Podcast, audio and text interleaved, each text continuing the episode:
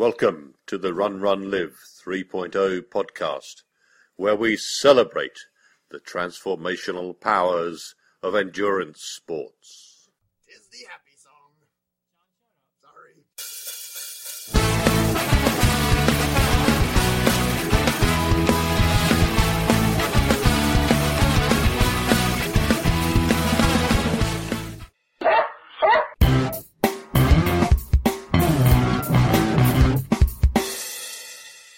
Well, hello, my friends. We find ourselves once more together to share an episode, episode 3-293, to be specific, of the Run, Run, Live podcast. And it's been a few busy weeks training-wise for me since we last talked. I made the mistake of telling Coach that I wanted to qualify and was willing to do the work, and he reciprocated by hammering me with hard, long workouts that have kicked my running life out of balance in a good way. And I'm still only running 4 times a week, but last week that included an 8-mile tempo run, a 10-mile tempo run, and a 20-mile long run, which if you remember where I was coming from, which was basically no speed work or long runs for 6 months. And this week it's more of the same. I'm hanging on by my fingernails, but it's all good. It's a great way to narrow your focus. I was down the Cape over the 4th of July, the holiday, and nothing really eventful happened, but it's a different climate down there, very hot and humid. I think somehow it's closer to the sun, and that's all well and good when you're snoozing on a beach towel, but not so much when you're trying to hammer out a run.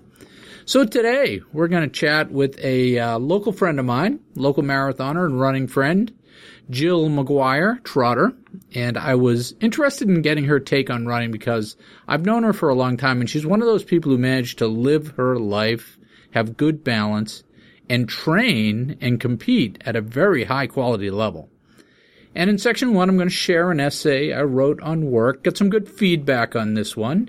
And in section 2, I'm going to get you fired up to face the demons of discomfort. And I didn't travel this week, so I got some good miracle morning time in to cogitate on some of these themes and do some quality work. So that first week of getting back into the hard work of training was a bit discouraging for me. I'm heavy, my legs are slow, but I know I can do it. And I believe that all I have to do is battle with the effort and keep bringing my best work and have patience. And I believe it will turn around and the fitness will come and the training effect will eventually kick in. And I'm beginning to see signs of life now, 3 weeks in. I'm completing these workouts successfully, and that's encouraging. And it's tempting to declare victory and just walk away from the hard training at my age and my ability level. I'm never going to be more than average no matter how hard I train, and I've got nothing to prove. But it just feels worthy to be training to exhaustion. It just feels right.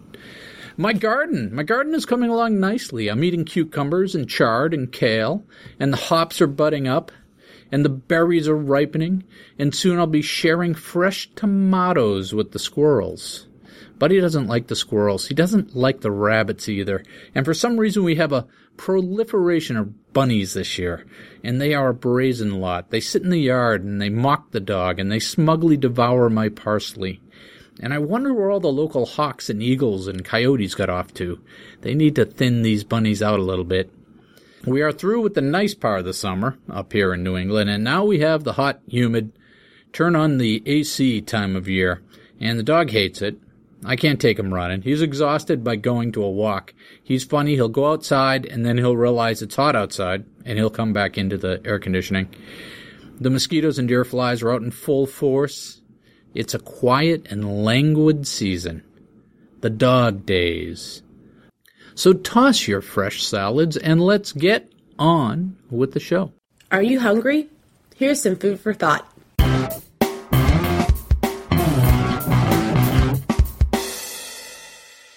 Work. Work is a search for daily meaning, as well as daily bread. The great socialist Studs Terkel discovered this, and each of us discover it every day. What is work? It is a basic human need. It's a thing that can totally consume us. It is a thing that when we are deprived of it, we shrivel and die. We as humans need to work. When we are deprived of our work, we become less human. We create more work for ourselves outside of our scheduled work simply for the joy of achievement and the succor of getting things done. We lament the days when work was craftsmanship. We feel an affinity for the old-timer who bends, smiling, to his creative project, turning his time and mind into a work of art. That painted window, that shingled roof, or that written essay is his legacy, and he turns himself to it as carefully as a mother tends her children. Work can be liberating. Work can be fulfilling. When you're fully engaged, body, mind, and spirit in your work, it ceases to be work. Time flies, and the work flows from us like we are channeling the gods. When we are fully engaged, work becomes part of life. Work can be dehumanizing. Work can be a mindless cage. We are stuck in a box or tethered to a metropolis machine. We are closely monitored by electronic demons until the life has been sucked from our work and we are robots. When work becomes a paycheck and a daily grind, then work is a joyless succubus with no art or feeling. It is reported that 49% of people, when asked, will say they do not like their jobs. That's close to half of us who have abdicated our creative lives and joy to a paycheck. Why would we do such a thing? Whether by circumstance or poor decision-making, we have turned into a corporate cul-de-sac from which there is no escape. When I'm out on my job, working with people in companies, I see that it all comes down to company culture. When a company has a culture of scarcity, it percolates like rot through the organization. When a company has a clear future vision and a culture of abundance, it percolates through the organization like liquid sunshine. Cost reduction and efficiency are not where an organization's focus should be rooted. Numbers are a symptom, not a purpose. Culture and vision is the first thing. Everyone in the organization needs to know why they are here and why they are doing what they do. And it starts at the top with vision, and that vision has to be future-focused and a vision of abundance. The good leaders know this. All things, whether individual or corporate, start with intent. Why are we here? What is it that we do? What is our clear future vision? These are the things people need and will gladly suffer the ignobility of the cubicle and dumpster for. For you personally, in your work, you have a choice. You can be one of the mindless majority, watching the slow dance of the clock hands swing towards quitting time, or you can choose to love what you do. Really, it's that simple. Either find something to do that is purposeful and fulfilling, or make what you do purposeful and fulfilling. But Chris, you interrupt, I do not lead organizations or manage anyone. I am one of those 49%. Who punch the clock and trade my body for time. How is there abundance in that? And you're right to ask this question. You are where you are. You cannot walk away from your job. You have to pay your bills and survive. I will only ask of you one question. Do you control your intent? Just like the corporate leader, you influence yourself and the culture of the organization through your intent. Your intent won't change the fact that you have to scrub dumpsters with a toothbrush for minimum wage, but it will change your mindset. It will catch fire the pilot light of your working soul that can be kindled to a great inferno and reclaim your essence from the cage of work. This was eloquently discussed by Viktor Frankl in his classic and oft-cited Man's Search for Meaning. The Nazis controlled whether he lived or died, but he controlled his intent and his vision of the future. And changing your attitude to an attitude of abundance is the ultimate rebellion against tyranny and authority. They can lock you up in a cubicle and track your bathroom breaks, but they can't take your attitude away. You need to cultivate your own version of the future-looking abundant vision. Getting your head straight has the power to transform your working life. There is art and beauty in any job. There is meaning and purpose in any pursuit or endeavor. You just have to create it. The happiest people in the world have the simplest jobs. I'm sure you've run across them in your life. The teacher who is changing the world, the shoe shine who is creating art, and the waitress who is dancing ballet. They may not be top executives, but they have found something more important than power and wealth.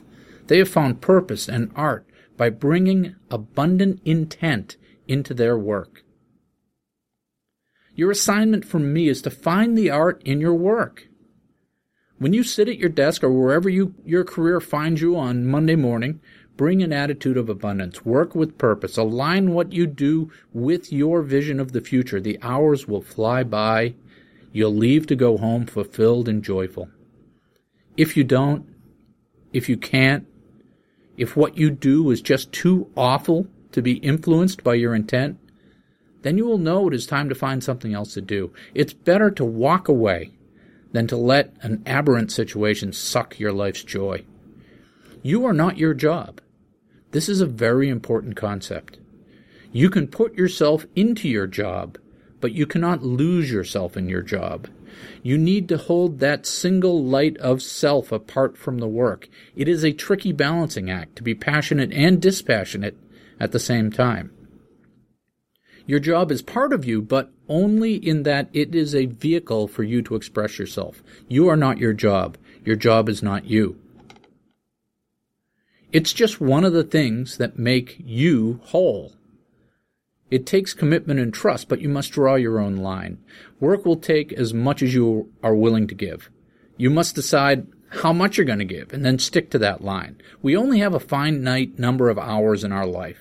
We have to split those hours between the job, the family, the personal development, the physical development, the mental development, and 1,000 other projects that draw on that same time.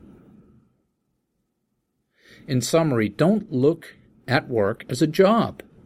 Look at work as an opportunity to find art and purpose. Bring an attitude of abundance to your search for daily bread, and it will become an incarnation for daily meaning. What's the worst that can happen? Cheers. And now for today's featured interview.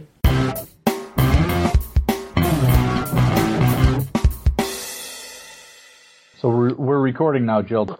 So you're saying Boston this year, right? It was a blast, but you had a great race too, huh? I had a good run. I ran my goal time. I can usually pretty much tell a couple months out what I'm going to run, and if I can keep that in my head and maybe do a little bit better, I usually try to do that. But I had a good race. The energy there was amazing. There's always a huge crowd at Boston, but this year it was noticeably more. So how many Bostons is that for you? That was my 10th. That was your 10th, so even more special. Because this is an interesting story, because you're one of the few people that I've probably the only person I've ever talked to that has actually worked with me, or kind of not really with me in the same office as me. Right. So we had this little remote office in Chelmsford with nobody in it. It was you in one cubicle, me in another cubicle, and then sectioned to myself. Yeah, then like 40 empty cubicles in this office, and it was kind of nice though. It was close to my house, so I could bike to work. Yeah, I didn't do that. But at that point, you were running a little bit, just sort of fitness. But since that was probably what? 14 years ago? I want to say that was probably in like 1999, because that's around the time I moved from Boston to Westford. So it was around that time. And by then, I think I had done 3 marathons. And then I really didn't do another one until 2004. So I ran just recreationally. We lived over by the Esplanade. So I ran over there a few times a week, but I didn't do any racing at that. Right. All right. But you and I used to talk because I was the, sort of the nutso runner guy. Yeah. In the office. Yes. I'd be running to work and going out at lunch and running and doing my speed work every day. Yeah. But since then, you have eclipsed me. You're running a lot faster than I am now. Well, I had, I'm going to say 2007. joined the Greater Lowell Roadrunners, and we were fortunate to have Nate Jenkins as our club coach. So he, I want to say he was 7th place in the Marathon Olympic Trials back in 2008. So we were fortunate to have him. He really taught me how to train, you know, for a specific goal time for the marathon. And I've kind of carried that with me. I've always kind of used variations of the training plans that he had given me. And I still pull from his knowledge to this day, and could email him any day of the week, and he'd still, you know, he coached me for maybe 2 or 3 years. And then I went back to work part-time. So then I still ran, but didn't train as hard as I had over the span of time that he was my coach. He actually helped me run a sub-3 marathon, which I ran at Cal International in 2008. Wow. Yeah. Yeah. That was a great experience. I had tried that previous in the spring. I was up at Vermont City, May of 2008, and I ran 3 hours even, so I just missed it. So coming out of that, I knew I could do it. Geez, I don't know. I think I'd give it to myself for 3 hours even. I think I'd round down on that one. No. It was wasn't a little hot that year at Vermont? I think it was okay. It wasn't that. I mean, it was a nice day as I remember it, and I remember wearing the singlet and the shorts, and I don't think it was overly warm. I think it was okay. I don't think it was. I didn't remember it being a factor of that. I just think that I went into it not. I think I went too conservative in my first half because I was nervous about. Yeah. Getting my goal. So, but once I got it, I said, oh, now I know, you know, once I got the 3 hours, I knew at that point I just had to work a little harder, and I could hit it, the goal.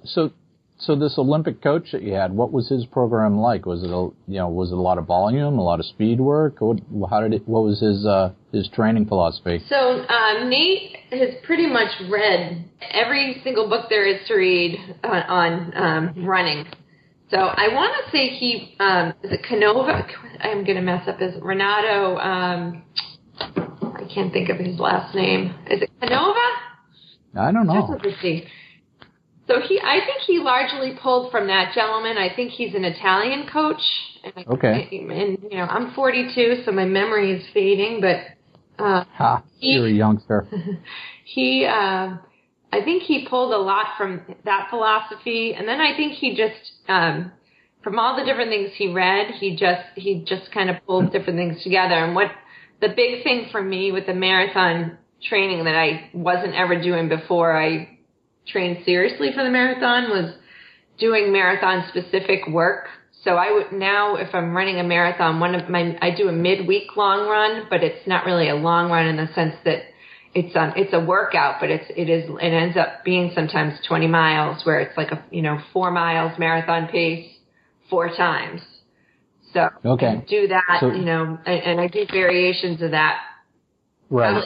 So that's a couple of months before the marathon, and it's that is really because you're ready for that pace. Right, it gets you psychologically and physically ready for that pace. Yes. And the step up runs that I do now are sort of the same theory, right? Where you're gonna build into the race pace, and then hold the race pace for 10, 12. 14, 16 miles, whatever that workout is. Yeah. And then the other thing that I do for my long run is I kind of build them up, but I do a lot of long runs on the weekends where the past couple of marathons I've done I've wanted to make sure I ran 3 hours, and it didn't matter what pace I ran. I just wanted to be on my feet for 3 hours, and I think I ran 24 miles on the Boston course a couple of weeks before the race, and just to get myself, my body used to being on my feet for 3 hours. And, if you're only doing, 20 miles, or you're not going to get 3 hours. Right. And, the same, I get the same. Yeah, it's race specific. I do the same thing, which is it's 3 hours or maybe 3:15 sometimes for me with surges in there. And you don't even look at the distance. You don't worry about that. So I have run qualifying marathons on my longest run being a 16 to 18 mile run. Yeah. And then, like the rest, it's really like two two difficult runs for me during the week, and I wish I could do more. I haven't even been able to cross train the last couple of years just because of my kids' schedule and my work schedule, and something has to give. So I run. I used to cross train when I was training harder and before I went back to work part time. I think I was home for 8 years. So I was left in 2001 when I had my first child, and I went back to work part time. I work for a builder in Groton, which is right near your alma mater. Didn't you go to Lawrence Academy? Yes, I did. Yeah, so I work right in Groton Center for Platt Builders and part-time accountant. So I do that, and then between my three kids, they're all heavily into sports, so something has to give. So I run. I don't cross-train. I barely stretch, which is a horrible message, but I try to. But sometimes I literally don't have the time to do it. Yeah, and you know what? That's part we were talking before about, getting older, when it finally catches up to you, you have to do those things to stay in the game. And so it makes it, like you said, you can always jump out the door and squeeze in an hour of running. Yeah. But if you got to load on 20 minutes of stretching and 20 minutes of, strength, you just don't have enough time to stay healthy and train. So something that I have done, and I maybe do it every other week while I'm training, and I should do it all the time, but just for really like maintenance and being proactive for getting injured, is I see a chiropractor, and he does active release therapy, and he also uses those it's similar to Graston, where he uses these metal tools, and that it's very, very painful, but that has helped me quite a bit too. And I'm like middle of a marathon cycle, I'll probably see him once every other week. Oh, really? Yeah. Okay. And more for just a preventative massage. It's not, we're not talking about back cracking. He does do like a couple of back adjustments, but it's not, it's not anything more than that. It's like maybe like 2 back adjustments. And for me, I think it helps me because I don't have the greatest posture. Yeah. So for me, it helps me a lot, but I've had consistent calf issues. I've always had bad calves, and this has really helped me. And I also wear compression sleeves on my calves, and that has helped me too. Yeah, yeah. So we were talking before about, I think what would be interesting to folks for you to sort of talk about is you've got 3 kids, you've got a job. I mean, you've had a job in the past, and you still managed to essentially transform your running in the process through 3 kids and a job. Going under 3 hours, sub 3 as a woman is very, that's very difficult, right? Yeah, I worked really hard. And so I think people would be interested in some of the strategy you had of, just not going insane and getting everything done while you're, raising 3 kids and going sub 3. Yeah. So what I do, every week I keep a training log, and it's really just a simple Excel. It's an Excel spreadsheet. I keep it really simple, but I have a part of it is just tracking what I've done. And then the other part is I have a planning section. So I have, I can usually figure out like a week or 2 out. Like, right now I'm not starting up my next training until probably mid-July, but, so right now I have just a log that has, Monday through Sunday, and I know, I kind of look at my calendar, what my kids are doing, what I'm doing, what my work schedule is, and I figure out, okay, how many miles am I going to do this? What am I going to do on these days? So if I can make that a part of my daily calendar, even like yesterday, I didn't get home from work until maybe 3:30, and my kids had been kind of sedentary all day. I'm like, all right, we got to get out. So rather than me going out and running and letting them be on their own again, like they had been for most of the day, I'm like, what? I'm just going to bring them, get them. I think they got haircuts. Came home and then snuck in a run. And I kind of knew ahead of time that today, like just based on my day that day, it wasn't going to be a big mileage day. And I think I ran 5 miles. I ran out quick before dinner and back, and today I'll go out in a little bit because I don't have to work today, but I kind of know ahead of time, just okay, what day am I going to be able to fit in my long run, what day. So I feel like if you have it on a calendar and it's part of your week, then you're, you know, it's easier to get it done versus not really, you know, winging it and figuring out, oh, I'm not sure if I can get out there today. If you have it on there and you know it's, you know, you kind of are accountable for it if you have it written down somewhere, is what I found. Yeah, I find that too. I find that if you have it on the schedule, then it has more weight. You know, it's kind of in black and white. So so if you get to the end of that day and you gotta squeeze in a run at 8 o'clock at night, you're gonna do it. You're not gonna walk away from it. If you're winging it, you're more likely to walk away from it. Yeah, you know? you just have to kind of figure out what works for you. Now my kids are a little bit older, so I can leave them. I have a 13-year-old, and I can leave them for a 5-mile run, and they're fine.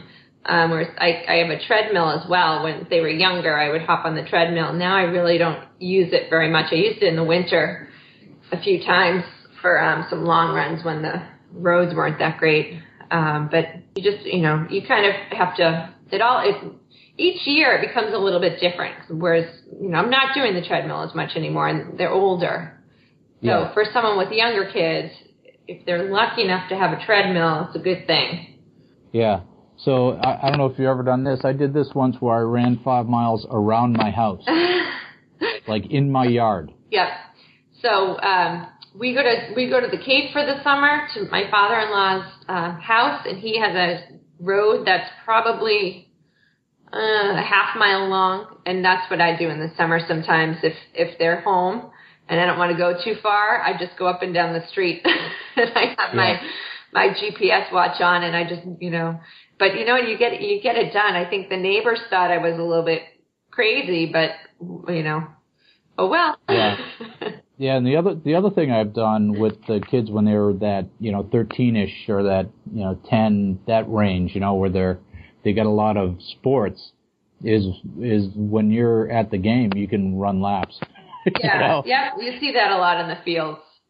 Yeah, and I've done that, brought them to the track, had them sit in the middle and run. Yeah. I mean, and sometimes they'll do a few, you know, they'll run a few, and then eventually they start whining. They want to go home. Yeah.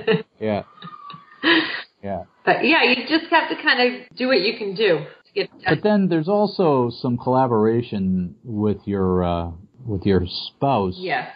Because when you look at your training plan, you said you like to run 2 marathons a year. Yeah.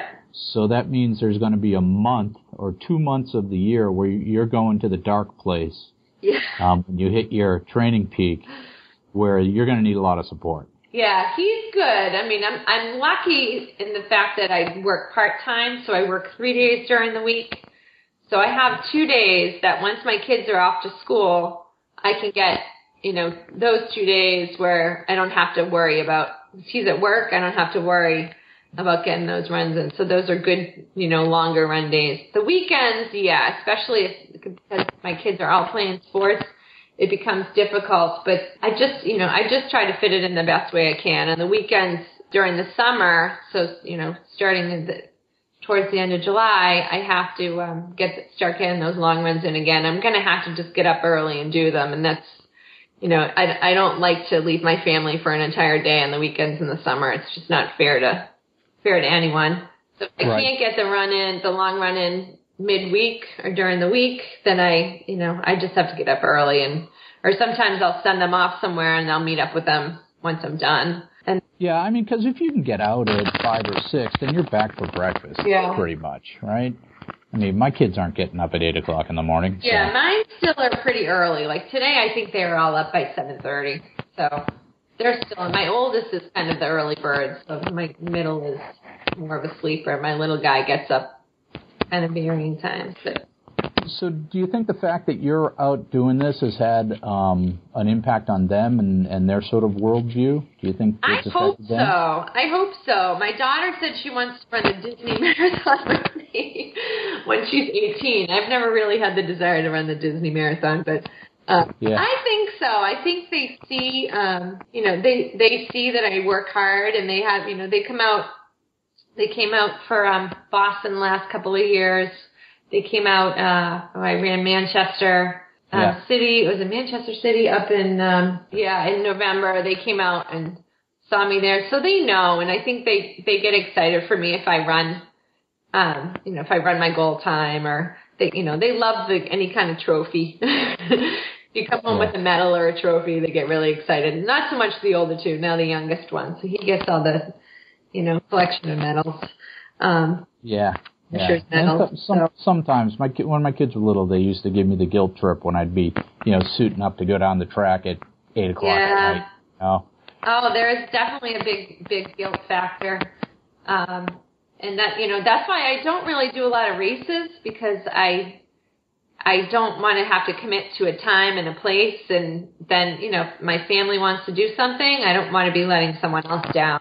So I really just commit to the marathons, and sometimes I commit to a couple of more races for Greater Lowell, but I don't do a whole lot. When they were younger, I could, because they weren't as busy.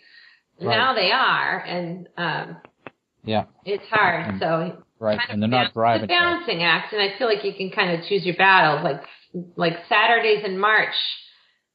Saturdays in March or in the morning are mine. We do a group run on the Boston course with Greater Lowell, and I kind of say every year, Saturdays in March, My husband does a Thursday golf league that runs April to October, so that's kind of his thing.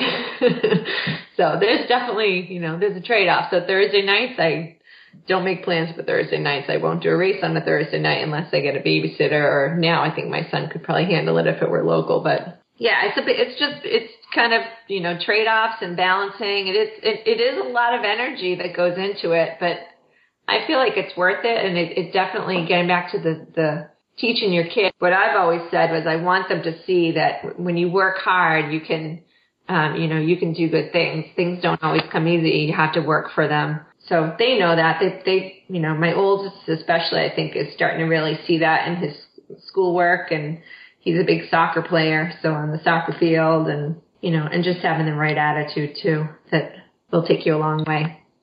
Yep. Hard work gets you there. Hard work, but smart work, right? Yep.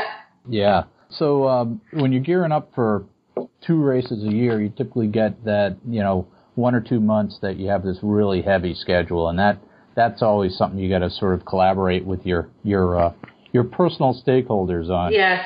And let them know that, hey, I got this this 3.5 hour long run coming up.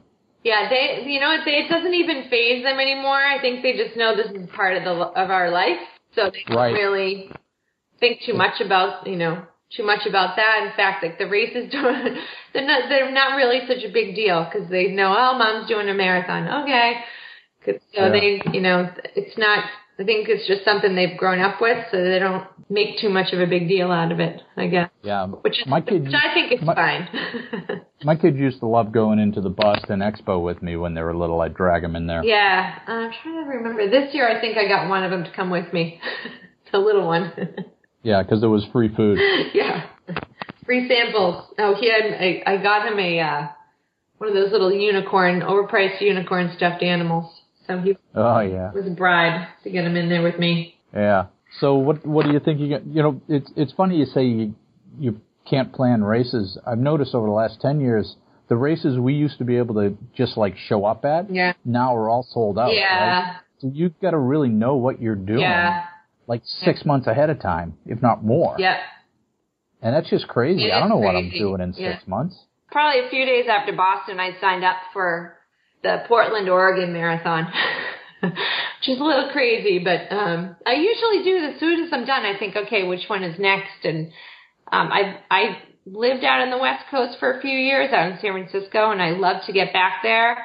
And that's always one that's been on my radar, just because it's a good size where I can be competitive in the Masters division, and it looks like a pretty flat and nice course. Yeah. I'm going to go out there. I think there's a couple other people from Greater Lowell Roadrunners going out too. So. And when's that? Fun trip. I think it's October 5th, whatever that Sunday is. I think it's the first Sunday in October. Yeah. So I'm excited for that. Yeah, it's interesting because when I turned 40, I figured the wheels were going to fall off. Yeah. But I really didn't see any sort of diminishing. Yeah. Until I hit 48, 49. Yeah. I hope that doesn't happen. I can definitely feel myself slowing down, but and I have a lot of aches and pains. I feel like when one is gone, a new one comes up, and you just have to really try to stay on top of them. I prefer not to run through stuff, but like everyone else, it happens sometimes. Hopefully something that I can do for a long time. I really enjoy it. All right. So any final advice for people who want to transform their lives with a little long-distance running? I would say, if you find things not working for you, seek out advice of, people who are kind of seasoned marathoners, or join a running club. I mean, that's a huge, huge piece of advice I could give to anyone who's lagging. I think most people think running clubs are just for people who are, really competitive and who can win races all the time. And that's not true. There are people of all different abilities in running clubs, and it can really help you to stick with it. It gives you people to run with, and then will help you with track workouts, will help you to get faster. So I would say just seek out others if you're having trouble with sticking with it, or having trouble with getting the goal times you want. There's a ton of people, especially in the New England area, a ton of people who are willing to help you. Yep. So, all right, I'll let you go. I'll let you get on with your busy life. Thank you, Chris. And do you have any web links or anything that like a blog or anything that you want to point people to? I do not. In fact, I just went off. I go off Facebook for the summer just to disconnect. Yeah. So. Yeah. All right. Ciao. Thanks, Chris. Bye. Yep. Bye-bye. Hitch up your tights, because now we're going to talk tips and tricks for endurance sports.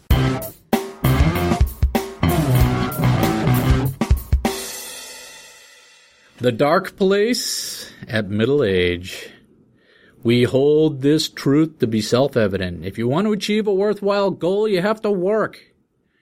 In 1997, I ran my first marathon. I was 34.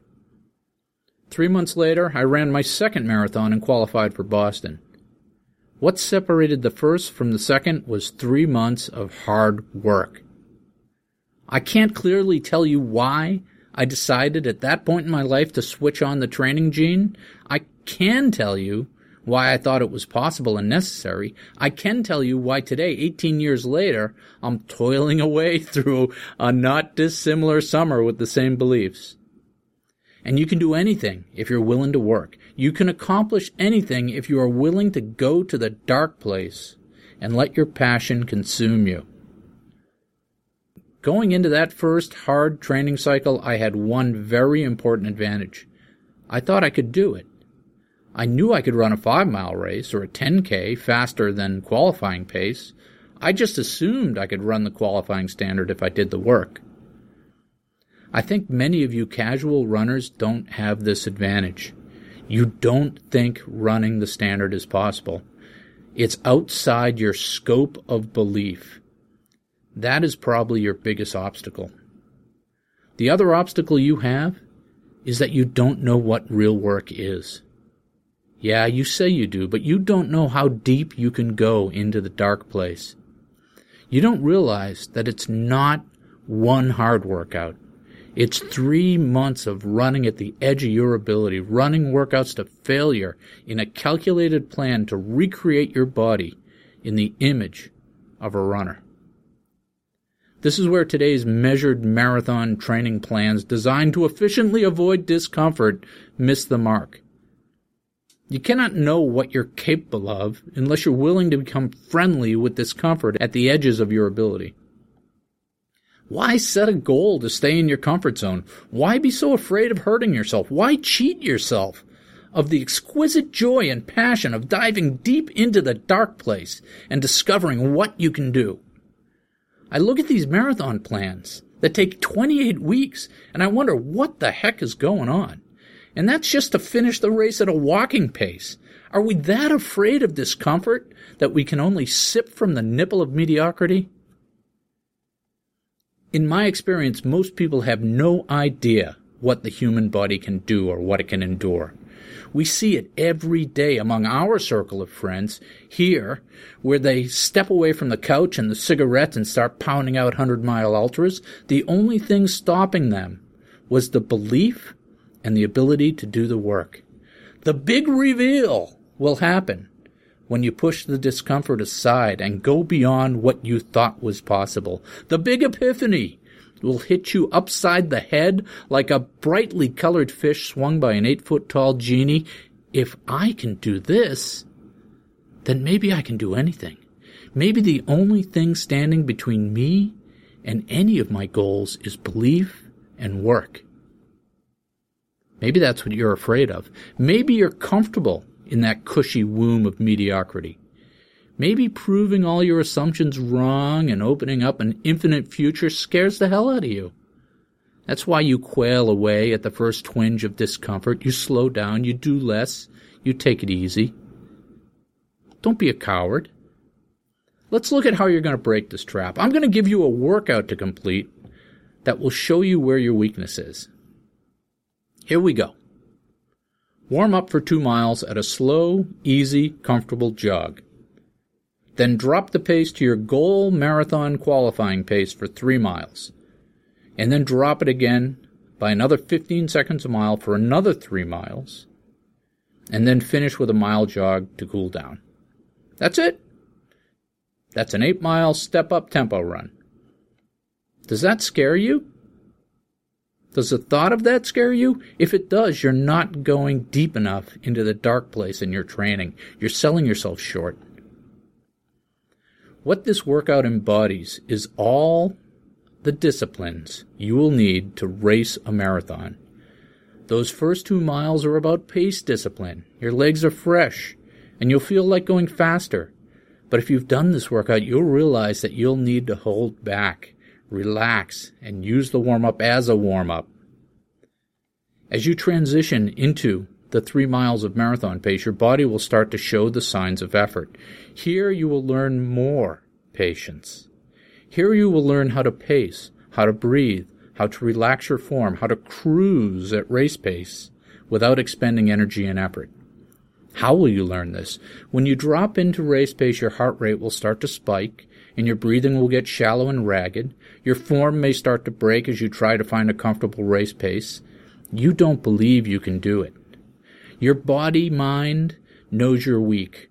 Your body-mind has been conditioned to your giving up at the first signs of discomfort. It will start testing you. It will send you false signals of mysterious muscle aches or sudden waves of nausea. It will send you thoughts like, maybe I'm not ready for this, and I'm so tired tonight, and I'll just stop for a little walk break, then I'll start again. Don't try to fight the signals. Don't tense up or overfocus or try to physically beat the signals. Recognize these signals for what they are, and then put them aside. The key to running at race pace is to relax. Focus on your breathing. Big, deep, rhythmic breaths. In through the nose, out through the mouth. Mentally relax. Mentally relax your form so that your feet and ankles are just rolling along without any effort or push-off. This is relaxed efficiency. Once you have your body-mind calmed, you can let your mind wander and let your body go on automatic. This is what marathon race pace should feel like, a relaxed dream state where you're efficiently rolling along without effort. While you're in this state, you may let your mind work on some problem. Maybe practice what you're going to say at your next customer meeting in the morning, or decide what you're going to say to your kids at breakfast to help them in school. Because if you think about the workout and how you aren't even halfway through it, your body-mind will start to give up hope and these signals will return. Don't grip the workout too tightly or it will fight back. Hold it loosely and it will flow. Before you know it, you will be transitioning into the final 3-mile tempo segment at race pace minus 15 seconds. It's time to learn how to deal with the discomfort that comes at the end of any long race. Once again, your body-mind is going to cry foul as you transition. Your heart rate will go up. You'll start breathing heavily. Your form will be stretched. Your muscles will start to complain. All the same self-sabotage signals and thoughts will come again, and now you will learn how to run in the grasp of discomfort. When you are breathing hard and working hard, and it feels like you can't go on for another minute, let alone another 3 miles, this is where you learn the real truth about discomfort. The truth is that it can only stop you if you let it. Sure, it hurts, but if you don't stop, if you keep moving at pace, nothing worse is going to happen. You don't stumble and fall to the treadmill clutching your chest. Discomfort is just another signal. This is where you realize that you are the master of discomfort, or more appropriately, you are capable of cohabitating with discomfort. You recognize it and you put it aside as you again relax into your pace and form. This time will be different because you will have to relax while riding the electricity of discomfort. The discomfort won't go away. For this final section of this workout, the discomfort will be your companion and will come at you in waves. And each time, like the defenders in a citadel, you'll have to take control of the body-mind and relax into the wave of discomfort. As you do this successfully again and again, you will start to build confidence and power. As you near the end of the step-up, you start to be filled with euphoria as you realize that you're going to beat the workout and hold that pace until the end. As the final minutes come into view, you'll find a new well of strength and start speeding up your pace to close the workout. But what if you can't? If you can't hold the pace and the workout breaks you, don't give up. Finish the workout after you're done walking or throwing up. Wait a couple days and do it again. And keep doing it, each time recognizing the signals and going deeper and longer into that dark place until you find the euphoria. In this way, you learn that your limits are not your limits. In this way, you'll learn that discomfort is not something to be feared or something to be fought. Discomfort is something to be danced with and celebrated. The root of the word passion is pain. Don't get me wrong, I don't believe in pain for pain's sake or the glory of suffering, but I do believe that the place you will find your true limits is on the other side of the discomfort veil. Training for a race is a series of efforts and recoveries. The bigger the efforts, the bigger the gains. Don't be afraid of the big bounce. Push yourself into the dark place to find new heights. Throw off the mantle of self-doubt and mediocrity and discover what your machine can do. The woods are lovely, dark, and deep, but I have promises to keep, and miles to go before I sleep, and miles to go before I sleep. That's all we have for you today. Hope you're all fired up to go throw yourself at some tempo workouts. But seriously, you draw your own line. Don't base your self-image on what I say. If you've never done speed or tempo training, then give yourselves 3 to 4 weeks at least to ease into it with strength training, and make sure your form is right and do your stretching and physical therapy before you hit it hard. Any weak spot or chink in your armor will turn into an injury when you go to the dark place. Your ability to figure out what's a real injury and what's just another bothersome niggle will be needed, and you're going to need that ability to stay with these hard workouts. And when I'm in the throes of one of these hard big bounce cycles, something always hurts. I'm limping around. There were a couple days last week where I had trouble sleeping due to the exhaustion, just my muscles in my legs. And pain is a signal, but it's neither a good nor a bad signal, and you have to figure out what's real and what's not. There's no real black and white. It's something you just have to learn through experience. If you're going to drop into crazy big workouts, make sure you stretch and warm up well. Make sure you fuel well before and after. And make sure you stretch and massage and ice when and where necessary, because all the fitness in the world can't help you unless you make it to the starting line. If you have the discipline to do not only the workouts, but also the whole package of things you need to do to stay healthy, then the dark place is the shortest path to your goals. In other news, I successfully moved the Run Run Live website over to a new hosting service, and I'm still working out some bugs, and I haven't got a chance to back update the episodes and articles that fell into the gap and I'll get to it over the next couple of weeks. At some point, I'll revamp the whole site because it's getting a little long in the tooth. For the next iteration of the show, because we're coming up on 300, so it's time to change our format again, keep things fresh. For the next iteration of the show, I'm collecting blog posts from you, from others, and I'm going to read them. So if you have a post you'd be willing to share with me, just send it along. I'm looking for somewhere between 1,000 and 2,000 words. Don't give me one of those 10-page books. And I'm also going to see if I can get some guest interviewers to add some new voices. So if you're interested in doing an interview for me, let's talk. So get ready for Run Run Live 4.0. Just trying to spread the Run Run Live love. Say that 10 times fast. Cheers.